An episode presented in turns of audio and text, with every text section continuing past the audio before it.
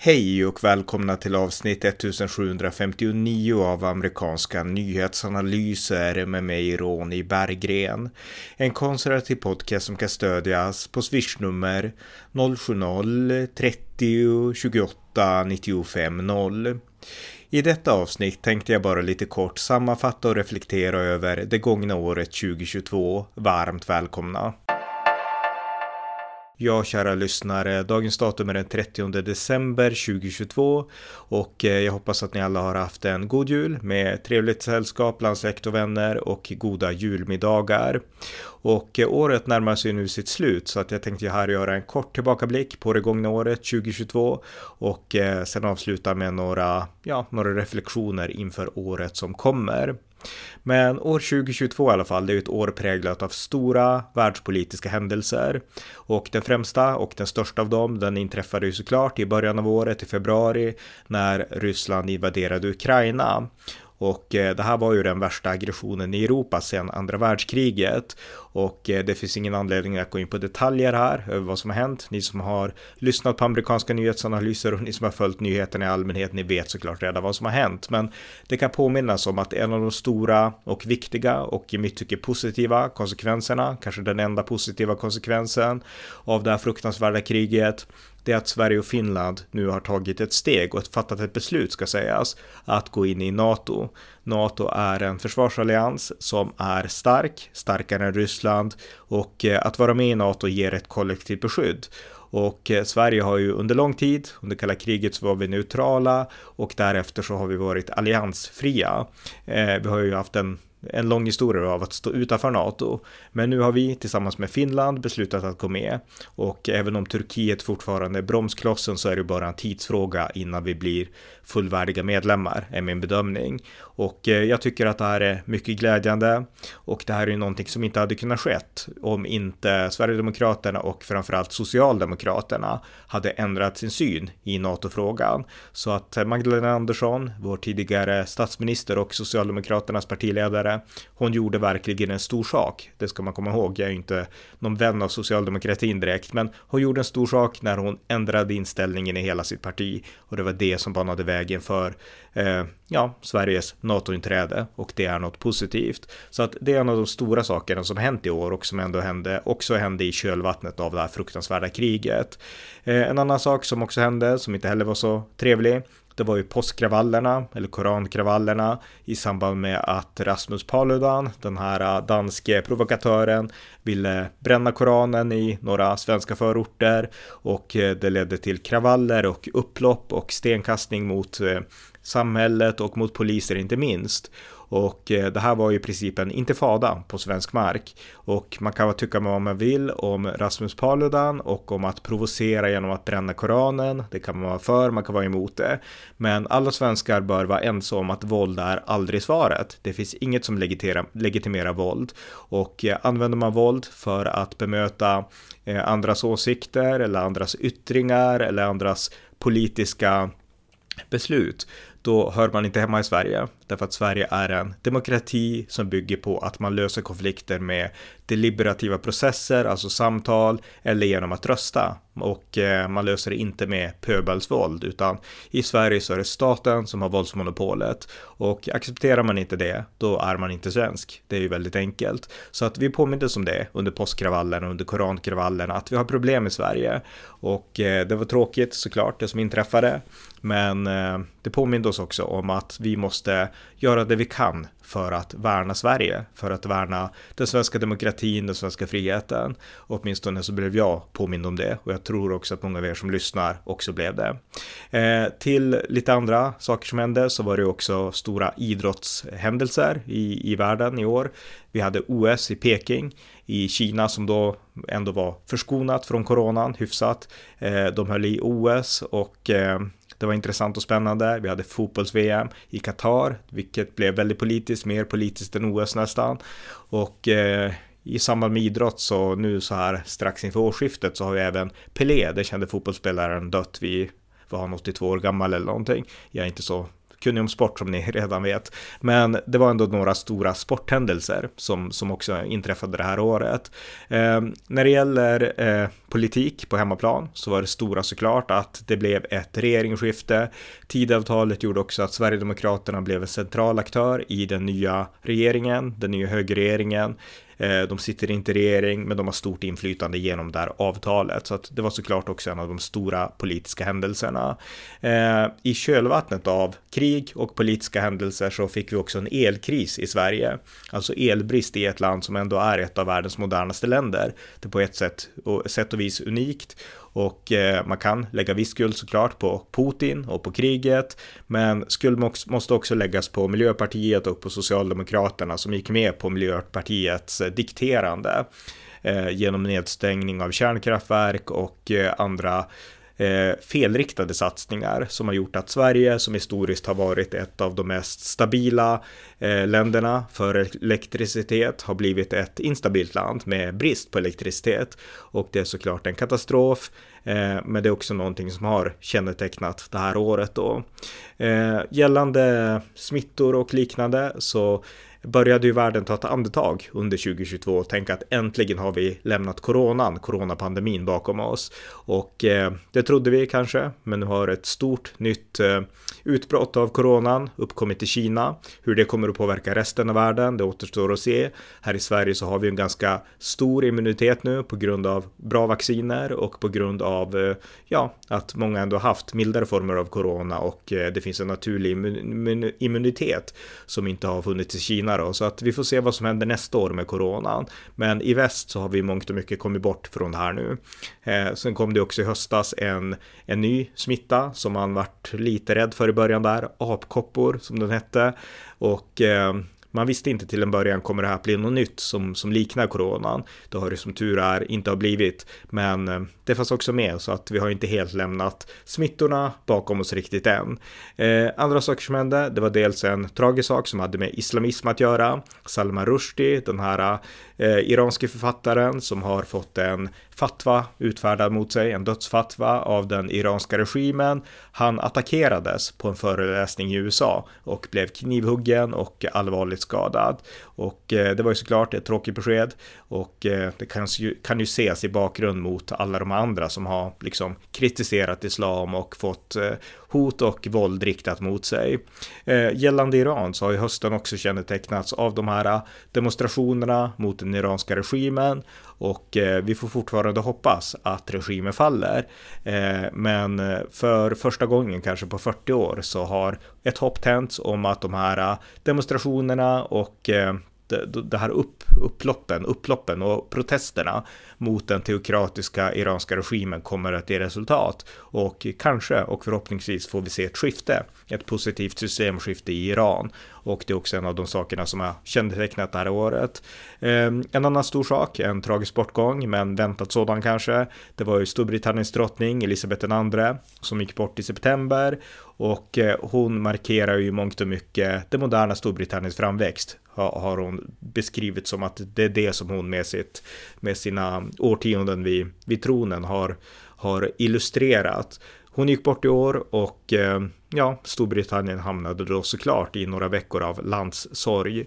Eh, andra saker som hänt, det var midterm elections i USA, mellanårsval. Jag poddade intensivt om de valen och eh, det resulterade i att Demokraterna i mångt och mycket behöll makten, även om Republikanerna kommer med knapp majoritet att ta representanthuset. Men det innebar kanske framför allt att Donald Trump eh, inte fick det lyft som han önskade. Och eh, han har ju pålyst en ny presidentkandidatur, men det kommer förmodligen inte att gå alls så bra som han hade trott. Han kommer inte att svepa in i Vita huset igen med största sannolikhet och eh, ja, det är inte säkert att han tar ens den republikanska nomineringen, även om det såklart inte går att utesluta i det här skedet. Men, men eh, det gick i alla fall inte så bra för honom som man hade hoppats och, en, eh, och det beror på alltså, de dåliga resultaten för republikanerna i mellanårsvalen. Så att det är också en av de stora politiska händelserna i år 2022. Eh, när det kommer till kultur och liknande så är det ju jag som ni vet, jag gillar att se film och jag gillar att se tv-serier och liknande och eh, i serieväg så fastnade jag verkligen för serien Stranger Things. Den här eh, serien som Netflix har producerat och som eh, utspelas på 80-talet. Det här var fjärde säsongen av Stranger Things och eh, det var en fantastiskt bra fjärde säsong och jag ser med spänning fram emot nästa säsong. Eh, en serie som blev lite mer av en besvikelse däremot, det var eh, den nya Lord of the Rings, Sagan om ringen som är gjord av Amazon. Jag hade hoppats att den skulle vara bra, därför att det var ju gigantiska summor pengar som hade satsats, men den blev en flopp och eh, jag, jag höll mina egna förhoppningar högt till en början, men sen så kapitulerade jag och insåg att det här var en fruktansvärt dålig serie. Den hade inte, liksom den följde inte tolken rätt troget och man fick inte in den här sanna Sagan om ringen-känslan. Så att en stor flopp för Amazons Lord of the Rings. Och nu har jag läst att det har kommit från, jag tror att det är HBO som har gjort en serie om Willow, den här fantasyfilmen som kom 1988, som många i min generation tyckte var jättecool. Eh, nu har det kommit en tv-serie om den, jag har inte sett den än, men jag ska försöka se den nu över, ja, kanske efter nyår eller någonting. Och eh, förhoppningsvis kan den uppväga besvikelsen över Sagan om ringen, men jag har inte för höga förhoppningar om det, men man vet aldrig, kanske. Eh, återigen till året då, eller vi kan säga en sak till också, Top Gun 2, såklart i filmväg. Det var ju en stor succé och det som gjorde Top Gun 2 intressant det var inte bara att Tom Cruise var med, utan det var också att det här var en film som inte var woke. Alltså det var inte en film som hade alla de här äh, liksom bockade av liksom att det skulle vara svarta skådisar och att man skulle liksom, utan det var en helt normal actionfilm som kändes 80-tal den också. Och eh, det var jättecoolt att den slog och att det gick så bra för Top Gun 2 och eh, ja, jag vet inte om jag hoppas på en trea, men det här, liksom avslutar man med den här filmen så avslutar man verkligen på topp kan man säga då. Så att eh, det tyckte jag också var en, en bra film. Eh, vad ska mer sägas? Jag har inga större anteckningar här utan jag pratar mest från minnet. Eh, år 2022, eh, det vart eh, ja, det vart fred Eh, efter mångt och mycket i Etiopien. Vi kan säga att det här året 2022 inledde jag med att skriva en del artiklar om konflikten, kriget i Etiopien. Och eh, när Ryssland invaderade Ukraina så bytte jag fokus väldigt snabbt och hade inte tid för det. Men året avslutades med att det ändå blev ett, en fred mellan TPLF i Tigray och regeringen i Addis Ababa i Etiopien. Och det tycker jag är en stor sak. Etiopien är ett viktigt land i Afrika och på sikt så måste Europa sluta alltså handelsrelationer och starka relationer med Afrika. Det är ett av sätten för oss att, att, att liksom värna handeln i en tid när det ändå är stora ekonomiska nedgångar. Så att det var också en sak som hände. Eh, Zelensky, Volodymyr Zelensky, Ukrainas president, han blev eh, Time Magazines Person of the Year 2022. Inte så oväntat kanske, men ändå glädjande. Och eh, ja, eh, han kommer såklart att eh, fortsätta med det han gör, leda sitt land och eh, stå emot den ryska imperialismen även nästa år. Så att eh, det var passande att ge honom utmärkelsen Person of the Year. Men det här var några saker som hände 2022. Jag behöver inte tjata för länge om det här eller prata för mycket därför att ni har hört min röst till leda förstår jag 2022. Därför att under det här året så har amerikanska nyhetsanalyser producerat hela 306 poddavsnitt och det är fler än jag producerat något tidigare år. Och eh, det här är ju alltså avsnitt eh, 1759 allt som allt. Så att 306 poddavsnitt bara i år. Och jag är, ja, jag vet inte om jag säger att, kan säga att jag är nöjd, men jag är i alla fall jag har slagit rekord om det, någon, om det nu är någonting att vara nöjd över. Men eh, med det sagt så vill jag egentligen mest tacka er som har varit med på den här poddresan. Eh, kanske har ni tröttnat lite grann, kanske inte, men lyssnar ni, om ni lyssnar regelbundet eller bara sporadiskt så är jag mycket tacksam för det och jag är glad för att, eh, att ni ändå hängt med så många på den här poddresan och under alla år också tidigare. Så att eh, jag vill avsluta med att säga tack, stort tack till alla er som lyssnar, alla er som har stött och eh, alla er som delar de här poddarna. Alltså, jag gör ju det här, mina poddar och det jag skriver och publicerar på mina bloggar. Jag har en blogg som heter roni.se, jag har en Substack-blogg kan man väl säga, som heter roniberggren.substack.com och jag skriver mycket mycket i sociala medier, framförallt på Facebook och liknande. Och eh, mitt mål, det är egentligen att få in de här eh, idéerna som jag tror på. Konservativa idéer som handlar om att värna demokratin, individuell frihet, yttrandefrihet, men också förstå kristendomens och eh, den svenska traditionens roll för att bygga stabila samhällen. Eh, svenska traditionen i Sverige då, i USA har en annan historia. Och det är såklart också att eh, beskriva USA, ett land som jag är djupt fascinerad av och som jag älskar och som jag tycker har, alltså det är världens viktigaste land i, mm, på gott och ont, men mest på gott. Och förklara framförallt då det republikanska partiet som jag inte tycker bevakas rättvist här i Sverige. Det är liksom det som är mitt syfte och eh, min önskan är att eh, eh, att få er att förstå de här sakerna, att förstå västerländsk civilisation, att förstå USAs roll och förstå hur liksom det politiska spelet fungerar. Därför att jag tror inte att det jag gör är en enmansshow, utan jag tror att om många människor tror, som jag gör, i förhållande till politik, världspolitik och liknande, då tror jag att världen blir bättre. Alltså det handlar inte om mig, men det handlar ändå om de idéer jag tror på. Och det är de idéerna som driver mig att göra allt det här som jag gör. Och eh, min förhoppning är att det här året har varit ett år där ni har kommit in lite grann kanske i mina spår när det gäller liksom amerikansk politik och eh, civilisationsanalyser och liknande. Och eh, om jag har lyckats att få några av er som lyssnar att tänka ungefär lite likadant som jag så gläder det mig. Och då handlar det inte om att tänka och tycka exakt som jag, utan jag vill bolla fram saker som ni själva kan reflektera över och sen utifrån era egna omständigheter, förutsättningar och eh, så dra era egna slutsatser där jag hoppas att inte ha dikterat eller styrt men ändå ha gett lite input i hur ni ska tänka och hur ni ska forma era egna tankar kring världen och kring politiken. Om jag har lyckats med det så tror jag att jag kan ha bidragit lite till till den här stora processen som behövs, anser jag, i Sverige och i väst för att trygga framtiden och göra väst och världen lite bättre. Så att det är det som har varit mina förhoppningar under det här intensiva poddåret och under, ja, under mina tidigare verksamhetsår också.